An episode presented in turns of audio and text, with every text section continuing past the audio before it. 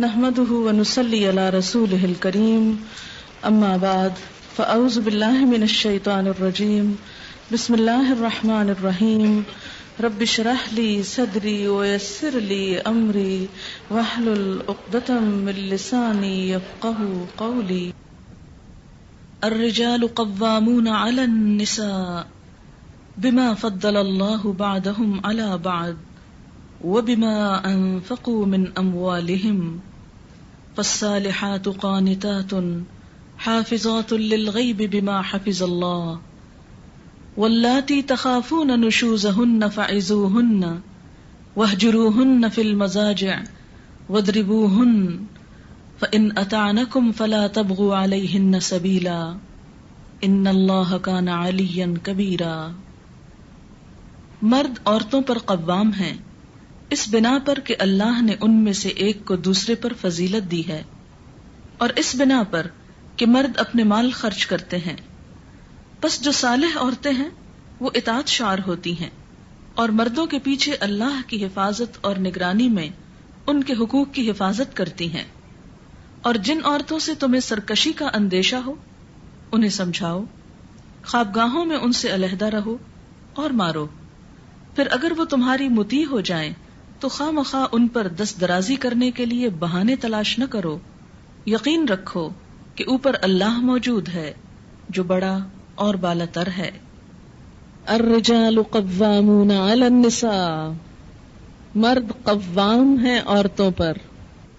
یہ آیت بھی عورتوں کو اپنی آزادی میں خلل ڈالتی نظر آتی، اس لیے بہت ناراض ہوتی۔ وہ ناراضگی اور بڑھ جاتی ہے جب اردو ترجموں میں وہ قوام کا ترجمہ حاکم پڑھتے الرجال قوامون علی النساء۔ قوام، قیام، قیم۔ فعال کے وزن پر قوام، قائم رکھنے والا، انتظام کرنے والا، ایک ذمہ داری کا احساس دلایا جا رہا ہے کہ مرد عورتوں کے قوام ہیں۔ عربی میں قوام کا معنی محافظ، منتظم، مدبر، متکفل مینجمنٹ کرنے والا کے معنوں میں آتے نہ کہ حاکم کے معنوں میں۔ حاکم بھی چونکہ انتظام کرتا ہے ایک مملکت کا، تو اس لیے اس کا ترجمہ مفہوم سمجھانے کے لیے حاکم کر دیا گیا، جبکہ لفظی ترجمہ حاکم نہیں ہے، منتظم ہے، قائم رکھنے والا مینٹین کرنے والا مینجمنٹ کرنے والا یعنی ایک خاندان کی۔ قوام کا سلا جب اللہ آ جائے تو مانا ہوتا ہے حفاظت اور نگہبانی کرنا، ضرورتوں کا خیال رکھنا، نگہداشت کرنا۔ الرجال قوامون علی النساء۔ اس معنی کو جو ابھی میں نے کیا ہے آپ کے سامنے، اسے ذہن میں رکھ کر ایک شوہر کے رول کو اسلام نے جس طرح ڈٹرمن کیا ہے، اسے محسوس کیجیے۔ الرجال قوامون علی النساء۔ مردوں کو عورتوں کا قوام بنایا گیا۔ ان کی حفاظت اور نگہداشت کا ذمہ دار بنایا گیا۔ ان کی ضروریات کو پورا کرنے والا بنایا گیا۔ یہاں بیسیکلی خاندان کو ایک چھوٹی سی سلطنت سے تعبیر کیا جا رہا ہے کہ گھر کی دنیا ایک چھوٹی سی کنگڈم ہے۔ اس کنگڈم میں اس کو چلانے کی ذمہ داری مرد پر ہے۔ قوام ذمہ داری کی طرف اشارہ ہے؟ قوام کہہ کر ذمہ دار بنایا گیا۔ اب آپ دیکھیں کہ ذمہ داری لینا اور ذمہ داری ادا کرنا کوئی آسان کام نہیں۔ اگر عورت کو اس بوجھ سے نجات دی گئی اور اسے ایک شہزادی کا درجہ دیا گیا کہ ایک شخص اس کے لیے سارا انتظام کر کے رکھے اور وہ سب کچھ استعمال کرے موج سے گھر میں بیٹھ کر تو اس میں ناراضگی کی کیا بات ہے؟ پریشانی کی کیا بات ہے؟ اس میں غضبناک ہونے کی کیا بات ہے؟ اللہ تعالیٰ نے تو عورت کو اعزاز بخشا ہے، گھر کی ملکہ بنا کر۔ اس میں عزت کی کیا بات تھی کہ عورت کو کہا جاتا، بچے بھی پیدا کرو اور کما کے بھی لاؤ۔ اور اس کو کیا اکویلٹی کا نام دیا جا سکتا ہے؟ کہ اس پہ دو کام ڈال دیے جائیں؟ کیا یہ کہا جاتا کہ عورت گھر بھی سنبھالے اور باہر بھی سنبھالے اور مرد گھر میں بیٹھ کے آرام سے کھائے۔ تو پھر کیا یہ خوشی کی بات تھی عورت کے لیے؟ نہیں۔ جب مرد کو اللہ نے قوام بنایا تو دراصل اس پر ذمہ داری ڈالی۔ اب آپ دیکھیں کہ آپ یہ کہتے کہ اچھا دونوں کو ہی قوام بنا دیا جاتا تاکہ اکویلٹی ہو جاتی۔ تو کسی بھی چیز میں اگر دو لوگ اکولی رسپانسبل ہو جائیں تو وہ کام کبھی بھی نہیں ہو پاتا۔ ہر شخص ذمہ داری دوسرے پہ ڈال دیتا ہے کہ تم بھی تو میرے ہی جیسے ہو، تم کر لو۔ وہ کہ تم کر لو۔ الرجال قوامون علی النساء کی بجائے کہا جاتا، الرجال والنساء قوامون بعضهم على بعض۔ کہ دونوں ہی ایک دوسرے پہ قوام ہیں، تو نتیجہ کیا نکلتا؟ یعنی ہمارا دماغ تو یہ کہتا ہے نا کہ ایسا ہونا چاہیے تھا، پھر انصاف تھا۔ انصاف تو ہو جاتا، لیکن ایسے انصاف کا نتیجہ کیا نکلتا؟ حقیقت میں انصاف نہیں ہے، لیکن ہمیں انصاف نظر آ رہا ہے وہ۔ ایک الفاظ تو ایسے ہوتے کہ جس سے ہم خوش ہو جاتے، عورتیں خوش ہو جاتی، واہ، ہمیں بھی مرد کے برابر کہا گیا۔ مرد جیسی ذمہ داری دی گئی۔ مرد جتنا بوجھ ڈالا گیا، اب ہم خوش ہیں۔ اللہ نے یہ ظلم نہیں کیا عورت کے ساتھ۔ گھر کی ایک کنگڈم میں ایک شخص کو ذمہ دار بنایا۔ کسی ملک میں اگر دو لوگوں کو وزیر اعظم بنا دیا جائے، اگر کسی بس کے اندر دو ڈرائیور بیٹھ جائیں، ایک ہی سیٹ کے اوپر، تو وہ کہاں لے جائیں ان سارے پیسنجرز کو؟ ایک کشتی کے دو ملاح بن جائیں، تو نتیجہ کیا ہو؟ سب کو ڈبو دیں۔ ایک اسکول کے اندر بیک وقت دو ہیڈ مسٹریس ایک آفس کو سنبھالیں۔ ایک ہی سیٹ پر دو کو بیٹھنا ہو۔ میوزیکل چیئر میں دیکھا ہوگا نا بازو کا کہ دو لوگ ایک کرسی پہ جھگڑ رہے ہوتے ہیں۔ تو کیا ہوتا ہے؟ ایک کو گرنا پڑتا ہے۔ کسی بھی ادارے کے انتظام کو چلانے کے لیے ایک ہی شخص کو ذمہ دار ہونا پڑتا ہے اور باقی اس کے ماتحت کام کرتے ہیں۔ لیکن ہم کسی اور ادارے میں تو اس ناراضگی کا اظہار نہیں کرتے۔ گھر کی دنیا میں ہم ناراض ہونے لگتے ہیں کہ ایسا کیوں کیا گیا؟ حالانکہ یہ ایک انتظامی ضرورت تھی۔ الرجال قوامون على النساء بما فضل اللہ بعضهم على بعض۔ یہاں وجہ بتائی جا رہی ہے کہ مرد کو قوام کیوں بنایا گیا؟ کیا وجہ ہے؟ کیونکہ اللہ نے ان میں سے بعض کو بعض پر فضیلت دی ہے۔ یہ فضیلت کس چیز میں ہے؟ صرف مرد ہونے میں نہیں، بلکہ یہاں مراد ہے عقلی اور جسمانی قوت، جو انتظام کے لیے درکار ہے، ضروری ہے۔ مثلا، آپ دیکھیں کہ کوئی بھی شخص جسے کسی چیز کا انتظام چلانا ہو، اس پر تمام لوگوں سے بڑھ کر بوجھ ہوتا ہے۔ اور اگر خود وہ ایک کمزور شخص ہو تو کیا ہوگا؟ نہ وہ صحیح انتظام کرے گا اور جن کی ذمہ داری اس نے لی سب کو ہلاکت میں ڈالے گا۔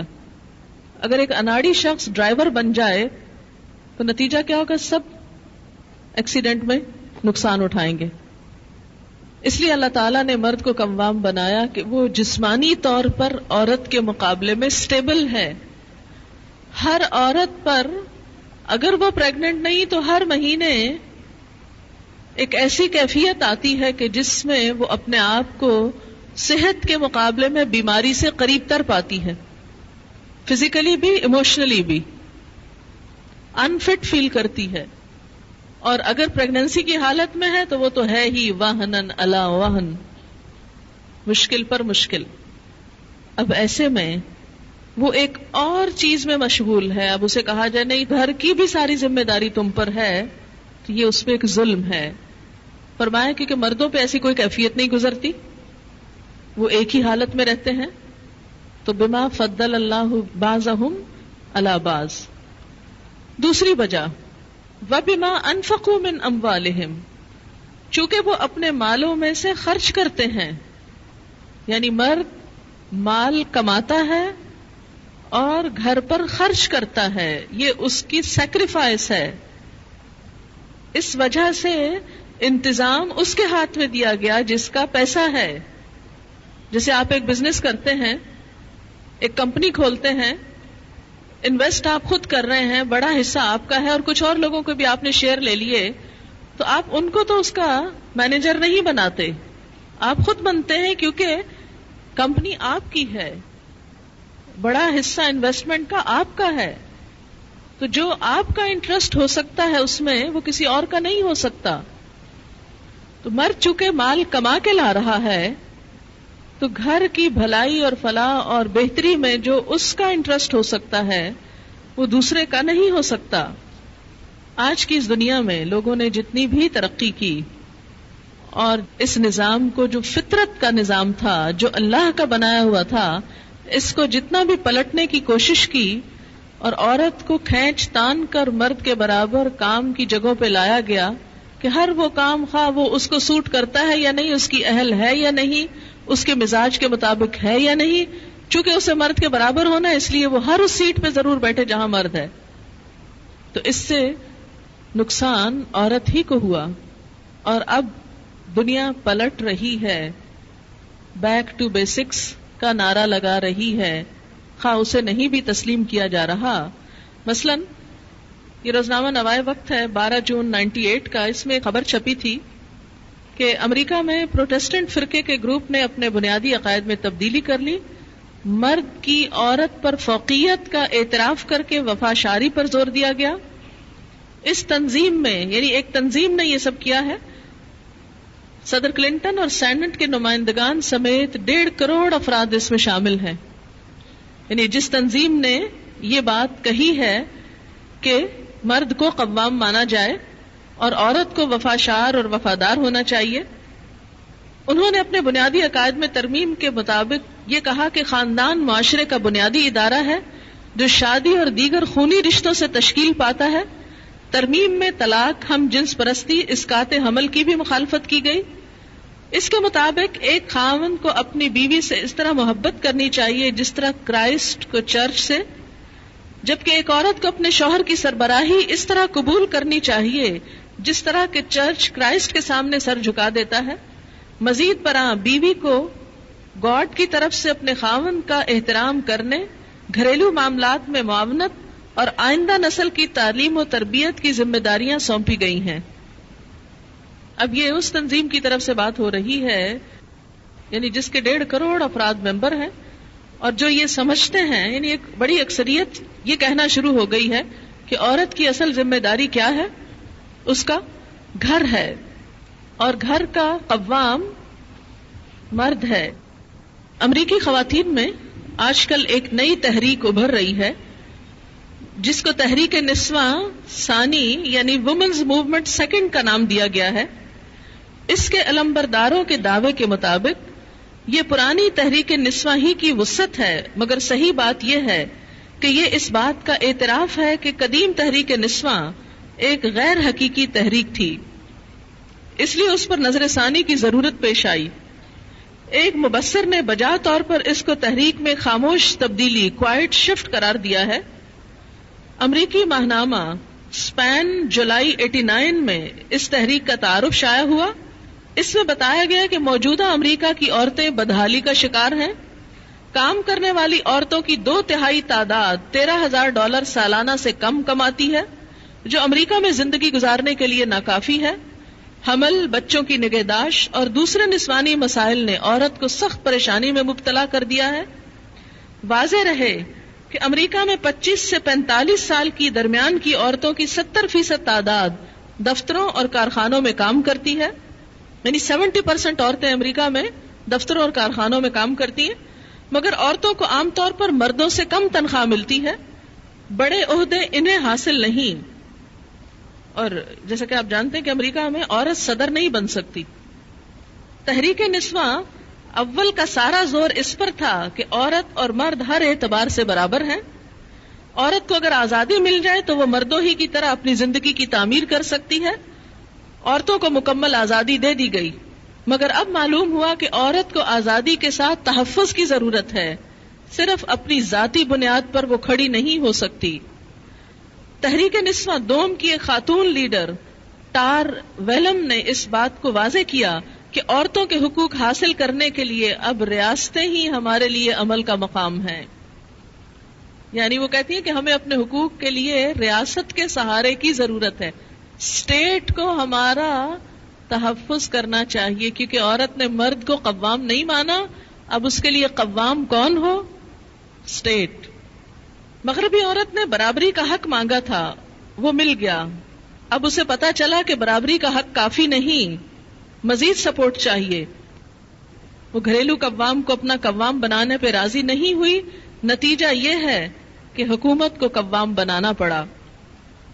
اس طرح کے واقعات کیا بتاتے ہیں کہ ہم کس طرف کو جا رہے ہیں؟ تجربے کے بعد ایک امریکی خاتون لنڈا برٹن نے اپنے خاندانی تجربات پر ایک کتاب لکھ کر شائع کی ہے، جس کا نام ہے what's a smart woman like you doing at home مذکورہ خاتون کی کہانی کا خلاصہ ان لفظوں میں ہے کہ میرا گھر پر رہنے کا کوئی ارادہ نہ تھا، میں ایک کمپنی میں پورے وقت کی ملازم تھی، تھرٹی تھری ایئرس کی عمر میں میرے ہاں ایک لڑکا پیدا ہوا اس کو سنبھالنے میں مجموعی طور پر مجھے اپنی ملازمت چھوڑنی پڑی۔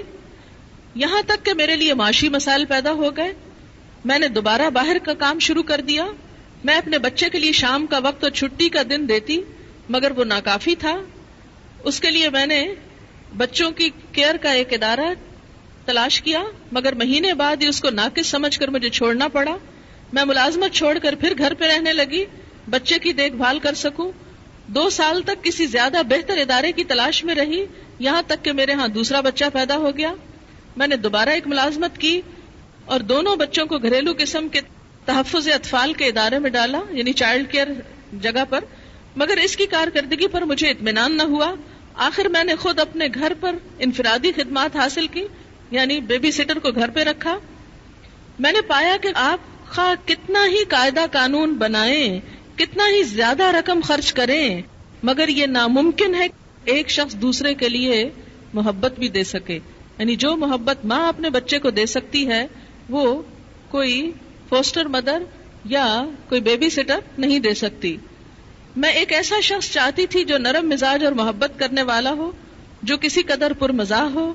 ایک زندہ شخص جو میرے بچوں کی کریٹیوٹی کو بڑھا سکے، تفریح کے لیے باہر لے جائے چھوٹے چھوٹے سوالوں کا جواب دے، میٹھی نیند سلائے، آہستہ آہستہ، اور تکلیف دہ طور پر میں اس حیرت ناک واقفیت تک پہنچی کہ جس شخصیت کو میں برسوں سے تلاش کر رہی تھی، وہ میری اپنی ناک کے نیچے موجود ہے یعنی میں خود، یہ ہے وہ کام جو میرے جیسی تیز عورت اپنے گھر کے اندر کر رہی ہے۔ تو اس سے کیا پتا چلتا ہے کہ مذہب نے جو تقسیم کی کہ مین دا بریڈ ارنر اور وومن دا کیریکٹر بلڈر یہی اصل تقسیم ہے۔ اللہ نے مرد کو قوام بنایا اور عورت کی ذمہ داری کچھ اور رکھی۔ لیکن جب سے عورت نے یہ سمجھا کہ اس کی عزت صرف باہر نکلنے میں ہے، وہ ایک دوہری مصیبت کا شکار ہوئی۔ ایک اور سروے ہے کہ جنگ کے میدان میں عورتوں نے جو کام کیے، ان کا نتیجہ کیا نکلا؟ دوسری عالمی جنگ سیکنڈ ورلڈ وار 1941 چھڑی تو روسی حکومت نے اپنے شہریوں سے جذباتی اپیلیں کی۔ اور مادر وطن مدر لینڈ کو بچانے کا نعرہ دیا۔ اس سے متاثر ہو کر روسی نوجوان فوج میں بھرتی ہوئے۔ ان میں آٹھ لاکھ عورتیں بھی تھیں۔ یعنی سیکنڈ ورلڈ وار میں آٹھ لاکھ رشین ویمن بھی فوج میں شامل ہوئی، جن کی عمریں پندرہ سولہ سال کے درمیان تھی تو یہ ایک کتاب چھپی ہے۔ اس میں اس جنگ سے متعلق ایک خاتون مصنف نے چار سالہ تحقیق کے دوران ایک سو شہروں کا سفر کیا۔ اور دو سو ان عورتوں کا انٹرویو کیا جو جنگ میں شریک ہوئی اور جو تحقیقات سامنے آئی وہ کیا تھی کہ بہت سی عورتوں نے یہ چھپانا شروع کر دیا کہ وہ جنگ میں شریک ہوئی تھی کیونکہ وہاں شریک ہو کر انہیں اپنی عزت سے ہاتھ دھونا پڑا اور انہوں نے چاہا کہ اب وہ دوبارہ عام لڑکیوں کی طرح شادی کے قابل ہو جائیں۔ یعنی وہاں جا کر ملک کا دفاع تو کیا کرنا تھا، اپنا دفاع بھی نہ کر سکیں۔ کتاب کی مصنف جنگ میں شریک ہونے والی ایک تعلیم یافتہ عورت سے ملی، جن کا نام ویرا مونا ڈیبوڈا تھا۔ انہوں نے جو باتیں کہی، ان میں سے ایک بات کتاب کے بیان کے مطابق یہ تھی کہ وہ یقین رکھتی ہے کہ جنگ میں عورتوں کا رد عمل مکمل طور پہ مردوں سے مختلف تھا۔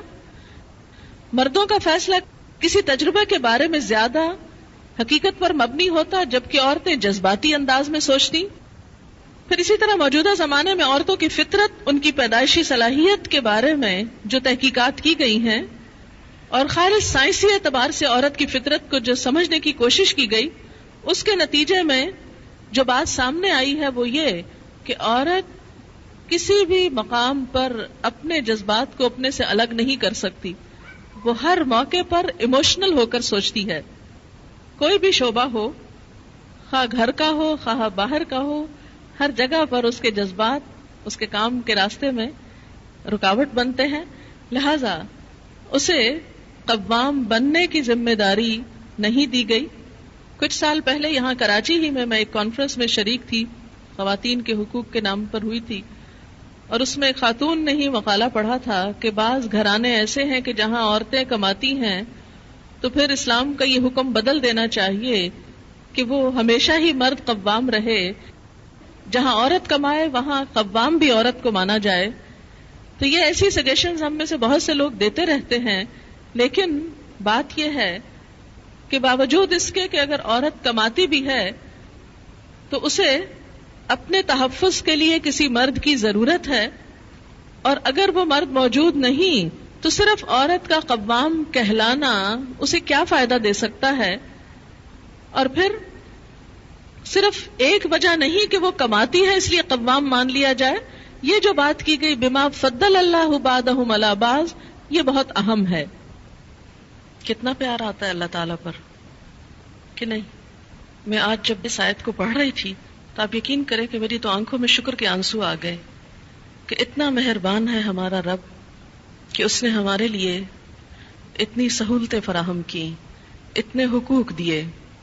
لیکن ہماری نگاہ نے اس نعمت کو محسوس نہیں کیا اور شاید وجہ یہ تھی کہ ہمارے مردوں نے اپنی ذمہ داری کو محسوس نہیں کیا اور اپنی ذمہ داری ادا کرنے کی کوشش نہیں کی اور شاید اس کے پیچھے ایک وجہ یہ بھی تھی کہ عورتوں کی آزادی کے نام پر عورتوں کو مردوں کی ذمہ داریوں میں حصے دار بنا دیا گیا یا مردوں کی بھی کچھ ذمہ داریاں لینے کا شوق دلایا گیا اور اسے عزت کی بات بتایا گیا۔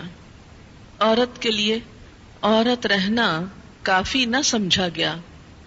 اس کی عزت اور اس کی بڑائی اور اس کی قدر و قیمت آدھا مرد بننے میں رکھ دی گئی۔ پورا تو بن نہیں سکتی نا، کیونکہ عورت جو ہے، لیکن عورت ہوتے ہوئے اسے مردوں والے کام بھی دے دیے گئے۔ اور جھانسا یہ دیا گیا کہ اس طرح تم زیادہ کانفیڈنٹ انڈیپینڈنٹ اور زیادہ اہم ہو جاؤ گی۔ لیکن ان سارے کاموں کے کر لینے کے باوجود عورت آج بھی اسی طرح مظلوم ہے جیسے ان کاموں کے کرنے سے پہلے۔ اور اس کی بنیادی وجہ یہ ہے کہ کسی بھی معاشرے میں جب تقوا کی عدم موجودگی ہو خدا کا خوف نہ ہو، اپنی ذمہ داریوں کا احساس نہ ہو، اور اس بات کا احساس نہ ہو کہ اللہ کے ہاں پوچھ ہوگی اگر ہم نے اپنی ذمہ داری پوری نہ کی، یا دوسرے کو ناجائز طور پر دبایا اور اس پر ظلم کیا، تو ہمیں خدا کے ہاں جواب دینا ہوگا، ہماری پکڑ ہوگی۔ تو جس معاشرے کے اندر یہ احساس نہ ہو، وہاں کبھی بھی کسی کو کچھ حقوق نہیں مل سکتے۔ خواہ وہ عورتیں ہوں، خواہ وہ یتیم بچے ہوں، یا وہ کوئی اور انصر ہو۔ ایک گھر کی کنگڈم میں اللہ نے مرد کو قوام بنایا کہ تم گھر والوں کی اپنی اہل و عیال کی ضروریات پوری کرو۔ الرجال قوامون علی النساء۔ تو قامہ اللہ جو ہے وہ حاکمیت سے زیادہ ذمہ داری کے احساس کا حامل ہے۔ حفاظت پروٹیکشن کیئر اور تمام بنیادی ضروریات کی ذمہ داری اٹھانے والا۔ اور یہ ذمہ داری مرد پر کیوں ڈالی گئی؟ بما فضل اللہ بعدهم على بعد۔ اس بنا پر کہ اللہ نے ان میں سے ایک کو دوسرے پر فضیلت دی ہے۔ اور یہاں یہ کہنے کی بجائے کہ مردوں کو عورتوں پر فضیلت دی ہے، یہ کہا گیا ایک کو دوسرے پر۔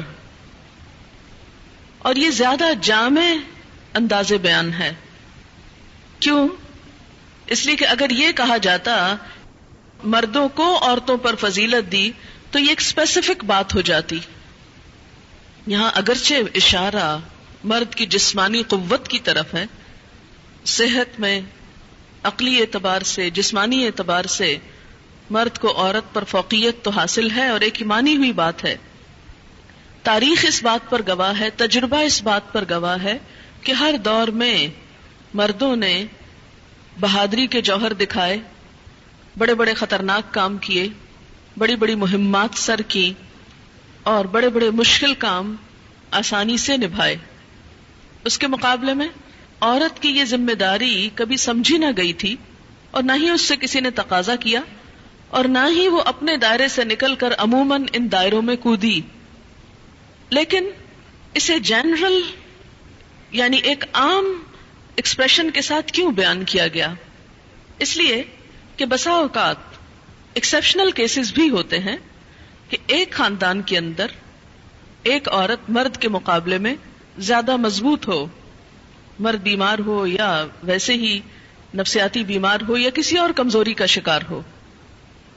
لیکن اس کے باوجود اس کا مرد ہونا انڈیکیٹ کرتا ہے کہ ذمہ دار وہی ہے۔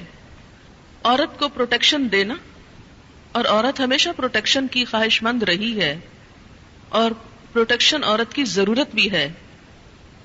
آپ دیکھیں کہ گھر میں خدا نخواستہ رات کے وقت اگر کوئی چور آ جائیں اللہ نہ کرے، لیکن ایسے حادثات ہوتے ہیں، تو وہ عورت جو تنہا ہو اور وہ عورت جو ایک مرد کے ساتھ ہو، ان دونوں کے اسٹیٹس میں، ان دونوں کی حیثیت اور کیفیت میں بالکل فرق ہوگا۔ کسی بھی ایسی چیز کا مقابلہ کرنے کے لیے جو خطرناک قسم کی ہو، اس میں تنہا عورت کا ہونا اور ایک مرد کا ساتھ ہونا، یہ دو مختلف معنی رکھتا ہے۔ جب بھی کوئی قانون بنایا جاتا ہے، تو وہ عمومیت پر مبنی ہوتا ہے۔ ایکسپشنل کیسز پر مبنی نہیں ہوتا کہ اگر یہ کہا جائے کہ جی بعض عورتیں تو مردوں کے مقابلے میں بہت تیز ہوتی ہیں، ذہنی طور پر بھی تیز ہوتی ہیں، علمی لحاظ سے بھی آگے ہوتی ہیں، قوت کے لحاظ سے بھی آگے ہوتی ہیں، تو وہ کتنی ہوتی ہیں؟ اگر وہ تاریخ میں چند نام ہیں، تو ان چند لوگوں کے لیے تو یہ فطرت نہیں بدل سکتی، یہ قانون نہیں بدل سکتا، اور نہ بدلا جانا چاہیے۔ آج بھی عمومی طور پر عورتوں کا جو رجحان ہے یا عورتوں کے اندر جو ایک فطری طلب ہے، وہ نرم و نازک بننے کی۔ ہر وقت اپنے جسم کی نزاکت کی خاطر ڈائٹنگ پر رہتی ہیں اور کمر ناپتی رہتی ہیں۔ یا اسی طرح زیادہ خوبصورت کہلانے کے لیے وہ اپنے مسلز نہیں بناتی، وہ ڈیلیکیسی کی طرف ہی مائل ہوتی ہیں۔ آپ دیکھیں کہ اس وقت بھی پاکستان کا کثیر مقدار میں زر مبادلہ کس پہ خرچ ہو رہا ہے؟ کاسمیٹکس پہ۔ کیوں؟ کیا ضرورت ہے؟ یہ کاسمیٹکس زیادہ مرد تو نہیں استعمال کرتے، عورتیں ہی استعمال کرتی ہیں۔ تو یہ سب کچھ کیا انڈیکیٹ کرتا ہے؟ کہ عورت کی فطرت کیا چاہتی ہے؟ اس کے اندر کا انسان کیا چاہتا ہے؟ عمومی طور پر عورتوں کے اندر طلب کیا ہے؟ عورت بننے ہی کی ہے۔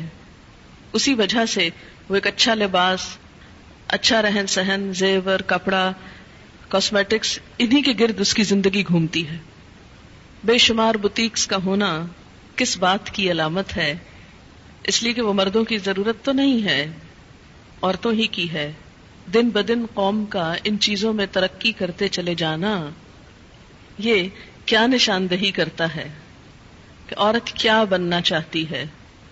اصل میں وہ کس طرف مائل ہے، کس طرف راغب ہے؟ آپ صلی اللہ علیہ وسلم نے بھی ایک موقع پر جب حضرت اسامہ کو چوٹ لگ گئی، وہ چھوٹے بچے تھے، رو رہے تھے، تو آپ ان کا خون صاف کر رہے تھے اور ساتھ ہی فرما رہے تھے، اسامہ اگر لڑکی ہوتا ہم اس کو اچھے کپڑے پہناتے، اسامہ اگر لڑکی ہوتا ہم اس کو اچھا زیور پہناتے۔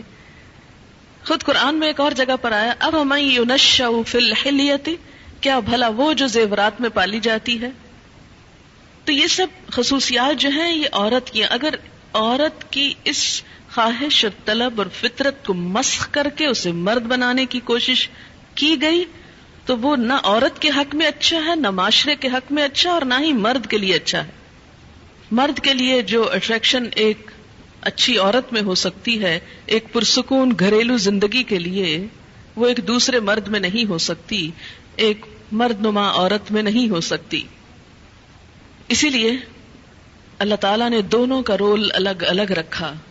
مردوں کا اپنا دائر کار ہے، عورتوں کا الگ۔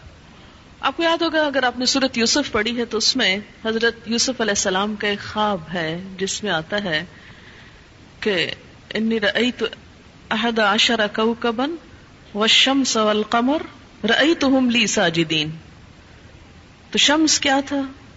باپ اور قمر کیا ماں۔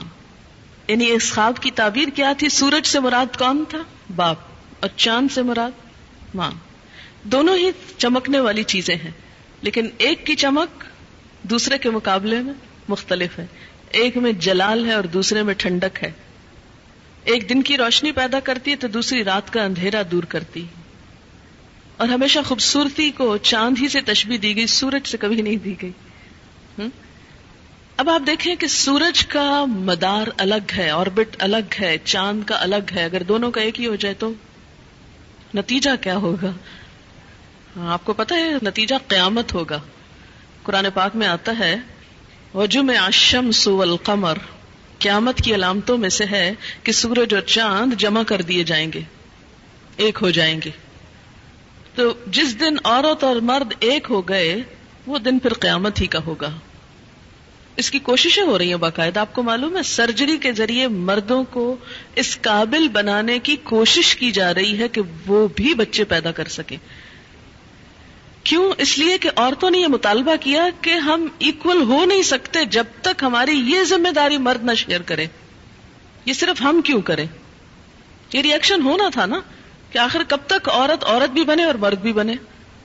اب اس کو ہوش آئی اور وہ کہنے لگی کہ نہیں، پہلے تو اس نے عورت بننے سے انکار کیا کہ میں بچے پیدا ہی نہیں کروں گی۔ ظاہر ہے اگر سب یہی سوچنے لگے تو آئندہ نسل کیسے بڑھے؟ انسانیت کی موت ہے یہ۔ اور اگر عورت نہیں پیدا کرتی تو پھر مطالبہ ہے کہ اگر عورت کرے تو مرد بھی کرے، مرد کو بھی اس قابل بنایا جائے اور باقاعدہ اس پہ ریسرچ ہو رہی، باقاعدہ اس پہ کوششیں ہو رہی۔ کبھی کبھی میں سوچتی ہوں کہ فطرت کے اس نظام میں خلل ڈال کر آخر انسان کیا چاہتا ہے؟ کیا نتیجہ لانا چاہتا ہے؟ اگر مرد کو عورت ہی بننا تو عورت عورت کیوں نہیں بنتی؟ آخر اس میں کیا کباہت ہے جبکہ عورت کے ماں بننے پر اسے مرد سے تین گنا زیادہ فضیلت دے دی گئی۔ وہ کیوں اپنا یہ کریڈٹ لوز کرنا چاہتی؟ اتنی بڑی عزت اور آنر کے اس کے قدموں تلے جنت، اس کے پاؤں تلے جنت۔ ایک مسلمان عورت تو یہ نہیں سوچ سکتی کہ اس کے عورت ہونا کوئی برائی ہے، یا اس کے لیے کوئی عیب کی بات ہے، یا کمی کی بات ہے۔ یا اس کی عزت صرف مرد بننے میں ہے؟ نہیں. ایمان تو نام ہی اس چیز کا ہے کہ رضی تو بلّہ ربن میں اللہ کے رب ہونے پہ راضی ہوں. اس نے مجھے جو بنا دیا میں اسی پر راضی ہوں. جو شکل و صورت دے دی، جو ماحول دے دیا، جو صلاحیت دی، جو کام مجھ سے لیا میں اس پہ راضی ہوں. مجھے اس پہ کوئی اعتراض نہیں. تو آپ دیکھیں کہ جب بھی آپ یہ غور کریں اور اس لفظ کو اس طرح پڑھ کے دیکھیں قوام اللہ نگہداشت، حفاظت، کیئر، ضروریات پوری کرنے والا۔ آپ کا خادم۔ اتنا کچھ کر کے لانے والا بےچارا خادم ہی ہے۔ لیکن عورت نے یہ قدردانی نہیں کی۔ اور شیطان یہیں سے کامیاب ہوا۔ آگے آپ پڑھیں گے انشاءاللہ، اس نے کہا تھا کہ میں فطرت میں تبدیلی کروں گا۔ ساخت بدل دوں گا ان کی۔ سب سے بڑی انسان کی بدقسمتی یہ ہے کہ وہ اپنے حال پر راضی نہ ہو اور خاص طور پر وہ حال جسے ہم بدل نہیں سکتے۔ اگر ہم اس پر راضی نہیں تو سوائے اپنے آپ کو ٹارچر کرنے کے اور کچھ نہیں کر رہے۔ میں جو کچھ ہوں، جو بھی ہوں، کیا ہوں، کیوں ہوں، اس لیے کہ میرے رب نے مجھے ایسے بنایا ہے۔ کیوں ایسے بنایا؟ اس لیے کہ اس نے ایسا ہی چاہا۔ اور میرے ایمان کا حصہ ہے کہ میں اپنے رب کو اپنے سے بڑا سمجھتی ہوں، اپنی عقل سے، اپنی ہر چیز سے۔ اور جس کو بڑا سمجھتی ہوں، بڑا سمجھنے کا تقاضا یہ ہے کہ میں اس کے آگے سری تسلیم خم کر دوں، اس کی بات مان جاؤں، اس پہ راضی ہو جاؤں، جو بھی اس نے میرے لیے فیصلہ کیا۔ اور اگر نہیں راضی ہوتے، تو چلیے بدل لیجیے اس ترتیب کو اور پڑھ لیجیے ان نسا قوامات الرجال۔ بدلیے اس کو۔ صرف لفظ نہیں بدلیے، گھر میں بھی بدلیے ذرا۔ مرد کو بٹھائیے گھر، بچوں کی دیکھ بھال کرے، اور آپ جائیے باہر کما کے لائیے، اور اس کو لا کے کھلائیے۔ ہوں تو یہ انصاف ہوتا؟ نہیں۔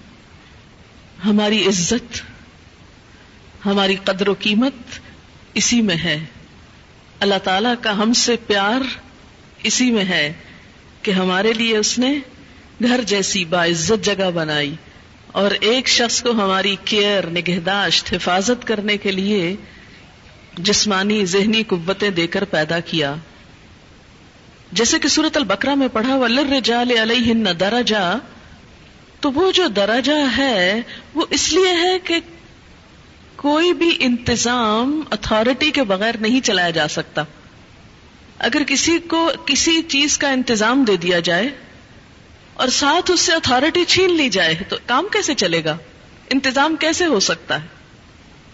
مثلا اگر کوئی شخص کسی ادارے کا ہیڈ ہے اور اس کے پاس اختیارات نام کو نہیں، کوئی اختیار نہیں، کوئی انیشیٹو لینے کا، کوئی ڈسیزن لینے کا، کوئی کام کرنے کا، تو آپ دیکھیں کہ وہ کام کیسے کر سکتا ہے؟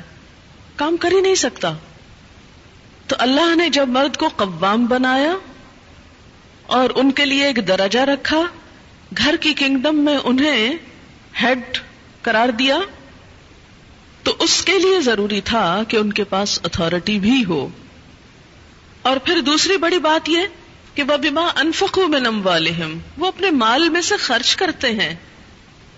تو جو مال خرچ کر رہا ہے، اس کا حق ہے کہ پھر گھر اس کی مرضی کے مطابق بھی ہو۔ اگرچہ عمومی طور پر تو کیا ہوتا ہے، وہ لا کے مال بیوی کو دے دیتا ہے، اور وہ جیسے چاہتی ہے، خرچ کرتی ہے۔ اب اس کا یہ مطلب نہیں کہ عورت اپنے شوہر کے مشورے کے بغیر جو چاہے مال کو جس طرح چاہے لوٹائے جو چاہے کرے۔ نہیں، پھر گھر کی خوشحالی کا انحصار اس بات پر ہے کہ عورت اپنے شوہر سے مشورہ کرے۔ وہ بیما ان فخو من اموالہم فالصالحات پس نیک عورتیں۔ پہلے مرد کا رول بتایا گیا، اس کی ذمہ داری بتائی گئی۔ دوسری طرف اب عورت کا رول بتایا گیا۔ فالصالحات پس نیک عورتیں، صالح عورتیں۔ ان کی سب سے بڑی خوبی کیا ہے؟ ایک نیک عورت کی سب سے بڑی خوبی قانتات۔ اطاعت گزار ہیں، بات مانتی ہیں۔ قنوت کا ترجمہ پیچھے آپ پڑھ چکے ہیں، اس کا لفظی انالیس پڑھ چکے ہیں۔ دو چیزیں ہوتی ہیں، ایک آجزی اور ایک دوام۔ آجزی کے ساتھ اطاعت اور مسلسل اطاعت۔ یہ نہیں کہ جب کوئی مرضی ہو، مقصد ہو، کوئی ضرورت ہو تو خوشامد کر لی۔ اور اس کے بعد، تو کون اور میں کون؟ نہیں فصالحات قانتاتن نیک عورتیں شوہروں کی تابے دار ہوتی ہیں اطاعت گزار ہوتی ہیں فرما بردار ہوتی ہیں۔ اس کی وضاحت نبی صلی اللہ علیہ وسلم کی ایک حدیث بہت اچھی طرح کرتی ہے، ابن ماجہ کی روایت ہے۔ آپ صلی اللہ علیہ وسلم نے نیک بیوی کی خوبیاں بیان کرتے ہوئے فرمایا، مومن کے لیے خوف خدا کے بعد سب سے زیادہ مفید اور باعث خیر نعمت نیک بیوی ہے۔ جب وہ اس سے کسی کام کو کہے تو خوشی سے کر دے۔ جب وہ اس پر نگاہ ڈالے تو اس کو خوش کر دے۔ میری بیوی کا حال ہولیا بھی ایسا ہونا چاہیے کہ جو شوہر کو خوش کرے۔ نہ کہ گھر میں میلی کچیلی۔ اور ساری زیب و زینت بازار کے لیے۔ اور جب وہ اس کے بھروسے پر قسم کھا بیٹھے تو وہ اس کی قسم پوری کر دے۔ جب وہ کہیں چلا جائے تو وہ اس کے پیچھے اپنی عزت و آبرو کی حفاظت کرے۔ اور شوہر کے مال اور اسباب کی نگرانی میں شوہر کی خیر خواہ اور وفادار رہے۔ تو یہ ہے ایک اچھی بیوی کی خصوصیات جو نبی صلی اللہ علیہ وسلم نے فرمائی، جو اس آیت کی بہترین وضاحت کرتی ہیں۔ نمبر ایک، اطاعت۔ اور اطاعت میں کیا؟ کہ کوئی کام کہے تو خوشی سے کرے۔ اور نمبر دو، اگر وہ بیوی کے بھروسے پہ قسم کھا بیٹھے تو اس کی قسم پوری کر دے۔ اور اس اطاعت میں صرف یہ اطاعت ہی نہیں آتی کہ وہ کہے کھانا لا دو تو لا کے رکھ دے۔ ہوں؟ اور وہ کہے کہ بازار چلو تو ساتھ چل دے۔ اس اطاعت میں شوہر کی جسمانی ضرورت پوری کرنے کی اطاعت بھی شامل ہے۔ جسے بعض اوقات بہت سی پڑھی لکھی خواتین اپنے حق میں ایک ظلم سمجھنے لگتی۔ ایک دفعہ کہیں میری ملاقات ایک خاتون سے ہوئی۔ کیمبرج یونیورسٹی سے انہوں نے لا میں ایم فل کیا تھا۔ تو مجھ سے کہنے لگی کہ میرا ایک مسئلہ ہے۔ میں نے کہا، بتائیے۔ کہنے لگی کہ میرا شوہر مجھے ریپ کرتا ہے۔ میری مرضی کے بغیر۔ میں نے کہا، کس قانون پڑھ کے قانونی ٹرمز ہی گھر میں بھی استعمال ہوں گی؟ شوہر اور ریپ میرے تو سر چکرا گیا۔ یہ بات بہت ڈھکی چھپی ہے، لیکن چونکہ دین کا ایک حصہ ہے، اس لیے بتانا ضروری ہے۔ بہت سے گھرانوں میں خرابیاں اور بہت سے گھرانوں میں لڑائیاں اور بد مزاجیوں کی جو روٹ کاز ہے، وہ یہاں سے شروع ہوتی ہے، جسے کوئی نہیں کھولتا۔ نہ کوئی ماں بتاتی ہے، نہ کوئی استاد بتاتا ہے، نہ کوئی اور اچھا مشورہ دیتا ہے کہ اس معاملے میں اللہ نے شوہر کو حق دیا ہے۔ اور عورت پر لازم کیا ہے کہ وہ شوہر کی اطاعت کرے۔ لیکن جب عورت کا ایک موڈ ہی صرف ریزسٹ کرنے کا بن جائے اور شوہر کو صرف یہ انڈرسٹینڈنگ ہو کہ اس نے تو میری بات ماننی ہی نہیں، تو یہ چیز بہت سی تلخیوں کو جنم دیتی ہے۔ ایسے میں عورت اور مرد کے مزاج میں چونکہ قدرتی فرق ہے، بعض اوقات شوہر کی جو ڈیمانڈ ہوتی ہے، عورت نہیں پوری کر سکتی یا عورت کا مزاج اس سے مختلف ہے۔ یا عورت اس کو اپنے لیے ایک مصیبت اور بوجھ سمجھتی ہے، تو بھی اس موقع پر اطاعت کہ اللہ کا حکم ہے۔ اور اگر میرا دل نہیں بھی چاہ رہا، تو میرے رب کی رضا اس میں ہے، مجھے اس سے جزا چاہیے۔ صرف اپنی مرضی نہیں۔ آپ دیکھیں کہ جب سے عورت نے اپنے اوپر گھر اور باہر کی دوہری ذمہ داری لی تو اس میں عورت کے لیے اس مقام پر اطاعت شوہر زیادہ مشکل ہو گئی۔ کیونکہ وہ دن بھر باہر کے کاموں سے اتنی تھکی ہوئی ہے کہ اب وہ اس قابل نہیں کہ شوہر کی بات مان سکے۔ وہ بے شمار گھر کے علاوہ باہر کی ٹینشن میں گرفتار ہے۔ لہذا ایک طرف اپنا گھر خراب کر رہی ہے۔ ظاہر ایک شوہر کو اگر روز نہ ہی سننی پڑے تو اس کی توجہ لازمن باہر جائے گی۔ وہ کہیں اور دیکھے گا۔ ذمہ دار کون ہوگا؟ اور دوسری طرف اللہ تعالی کی ناراضگی بھی۔ اللہ کی رضا شوہر کی رضا میں ہے۔ اور اللہ کی ناراضگی شوہر کی ناراضگی میں ہے۔ ہاں یہ الگ بات ہے کہ اگر شوہر ناروا زیادتی کرتا ہے اور بالکل بے رحم ہے یا ایسا کوئی مطالبہ کرتا ہے کہ جو ناجائز میں آتا ہے، وہ تو نہیں پورا کرنا۔ جیسے پچھلے ہی دنوں آپ کو بتایا گیا کہ فطری طریقے کے علاوہ کوئی بھی ایسا طریقہ، خواہ وہ شوہر اور بیوی کے درمیان ہی کیوں نہ ہو، اسے حرام قرار دیا گیا۔ چاہے وہ عمل قوم لوت سے ملتا ہو یا اورل سیکس ہو، یہ تو ناجائز ہے ہی۔ لیکن فطرت کے دائرے میں اور اس میں بنیادی چیز جو باہم کاؤنٹ کرتی ہے، وہ باہم ایک دوسرے کے ساتھ کوپریٹ کرنا ہے، ایک دوسرے کے مزاج کو سمجھنا ہے اور ایک دوسرے کے ساتھ تعاون ہے۔ لیکن آپ دیکھیں کہ ہمیشہ آئیڈیل صورت حال نہیں ہوا کرتی۔ ہر شخص اتنا کنسیڈریٹ نہیں ہوتا۔ لیکن اللہ تعالی نے جہاں شوہر کو باہر کی مشقت دی نا، کتنی مشقت ہوتی ہے۔ گرمی میں، دھوپ میں۔ مثلاً ہر شخص کا ایئر کنڈیشنڈ آفس تو نہیں ہے کہ وہ وہاں بیٹھ کے کام کر رہا ہے۔ بہت سے مر سڑکیں بنا رہے ہیں، دھوپ میں کھڑے ہو کر۔ کچھ کھیتوں میں کام کر رہے ہیں، کٹائیاں کر رہے ہیں فصلوں کی۔ کوئی اور مکان بنا رہے ہیں، دھوپ میں کام کر رہے ہیں۔ تو مرد اگر سارے دن کی باہر مشقت کرتا ہے، تو وہ بھی ایک پینفل کام ہے۔ اور اس نے محنت کی اور بیوی کے لیے سارا آرام فراہم کیا، کھانا پینا، باقی ضروریات۔ اب اگر بیوی کو اس کا مطالبہ پورا کرنے میں تھوڑی تکلیف ہو رہی ہے تو کیا ہوا کہ موڈ نہیں یا دل نہیں مان رہا؟ تو کیا ہوا؟ نہ صحیح۔ لیکن اس کے باوجود جو عورت یہ سمجھتی ہے کہ میں اپنے موڈ کے خلاف جا کر بھی اگر اپنے شوہر کو راضی کرتی ہوں، تو یہ میرے رب کی رضا حاصل کرنے کا ایک ذریعہ ہے۔ تو آپ دیکھیں کہ یہ وہ چیز ہے جس کا سلا آپ کو اللہ دنیا میں دے دے گا۔ کیونکہ آپ یہاں صرف شوہر کی نہیں، اللہ کی بھی اطاعت کر رہی ہیں۔ کیونکہ ایک مسلمان عورت کو اس کے رب نے یہ حکم دیا ہے۔ اور اس میں وہ حدیث آپ نے سن رکھی ہوگی۔ اور عورتوں کو سنانے میں بڑی مشکل پیش آتی ہے مجھے ہمیشہ۔ اور عورتیں ایک دم افینڈ ہونے لگتی ہیں۔ لیکن بات یہ ہے کہ چونکہ اللہ کے رسول صلی اللہ علیہ وسلم نے فرمایا ہے اور ہم ان کا نام سن سن کے روتے ہیں محبت میں اور نعتیں سن سن کے جھومتے ہیں تو یہ حکم بھی آپ کا مان لینا چاہیے اور اس حدیث کو بھی سن لینا چاہیے، اتنی ہی خوشی سے، جتنی خوشی سے ایک نعت سنتے ہیں۔ نبی صلی اللہ علیہ وسلم نے فرمایا، جب مرد اپنی بیوی کو اپنے بستر پر بلائے اور وہ نہ آئے، تو صبح تک فرشتے اس پر لانت کرتے ہیں۔ بخاری کی روایت ہے، کتاب النکاح۔ ٹھیک ہے، اس میں کہ اگر بیوی بیمار ہے یا اسے کوئی ایسی تکلیف ہے یا کوئی جینون ریزن ہے تو اس میں اللہ تعالیٰ اتنے بے رحم نہیں ہے کہ وہ دیکھ رہے ہیں کہ ایک عورت بخار میں پڑی ہے اور اس کا شوہر اس سے ناجائز مطالبہ کر رہا ہے اور عورت نے نہیں مانا تو اس پہ لانت بھجوانی شروع کر دی جائے۔ نہیں، یہاں ایک نارمل حالات کی بات ہے۔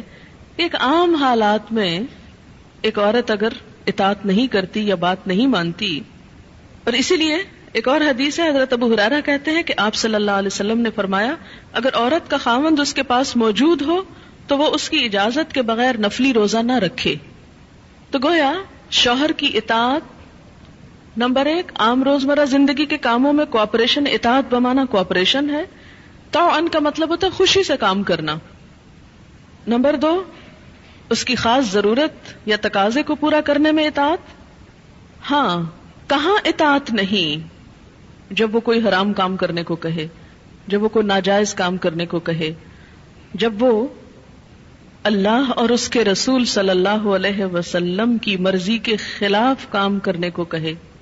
لا طاعت لمخلوق فی معصیت الخالق۔ مخلوق کی اطاعت جائز نہیں، خالق کی نافرمانی میں۔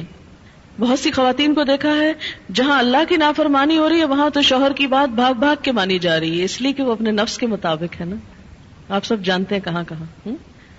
لیکن جہاں شوہر کی اطاعت اللہ کی رضا کے مطابق ہے، لیکن ہماری رضا کے خلاف ہے، تو پھر ہم وہاں نہیں بات مانتے۔ تو بسا اوقات ہم بظاہر اللہ کی رضا کا لیبل تو لگاتے ہیں، ہوتی اندر سے اپنے نفس کی اطاعت ہے۔ اور بعض اوقات شوہر کی اطاعت کا لیبل لگاتے ہیں، لیکن وہاں بھی اصل میں نفس کی اطاعت ہوتی ہے، کہ ہمارا اپنا دل وہی چاہ رہا ہوتا ہے جو شوہر چاہتا ہے اس وقت۔ بعض اوقات کئی غلط کام شوہر چاہتے ہیں نا کہ بیوی کرے۔ ہم خود بھی وہ چاہ رہے ہوتے ہیں، ساتھ اس لیے آڑ لے لیتے ہیں جی شوہر نہیں مانتے۔ مثلا سر ڈھکنا، شوہر کو پسند نہیں، کیا کریں؟ اب شوہر کی اطاعت بھی تو اللہ ہی نے کہا۔ یہاں شوہر کی ہم ہنڈریڈ پرسینٹ اطاعت کو تیار ہو جاتے ہیں، کیونکہ اندر سے اپنا دل جو ساتھ ہے۔ لیکن جب رات کو شوہر بلائے، تو وہاں اپنا دل نہیں، لہذا چاہے اللہ تعالیٰ کتنا ہی فرمائے، سب اطاعت بھول جاتے ہیں۔ تو ایک مسلمان عورت ایک فرما بردار عورت شوہر کے لیے اطاعت گزار ہے۔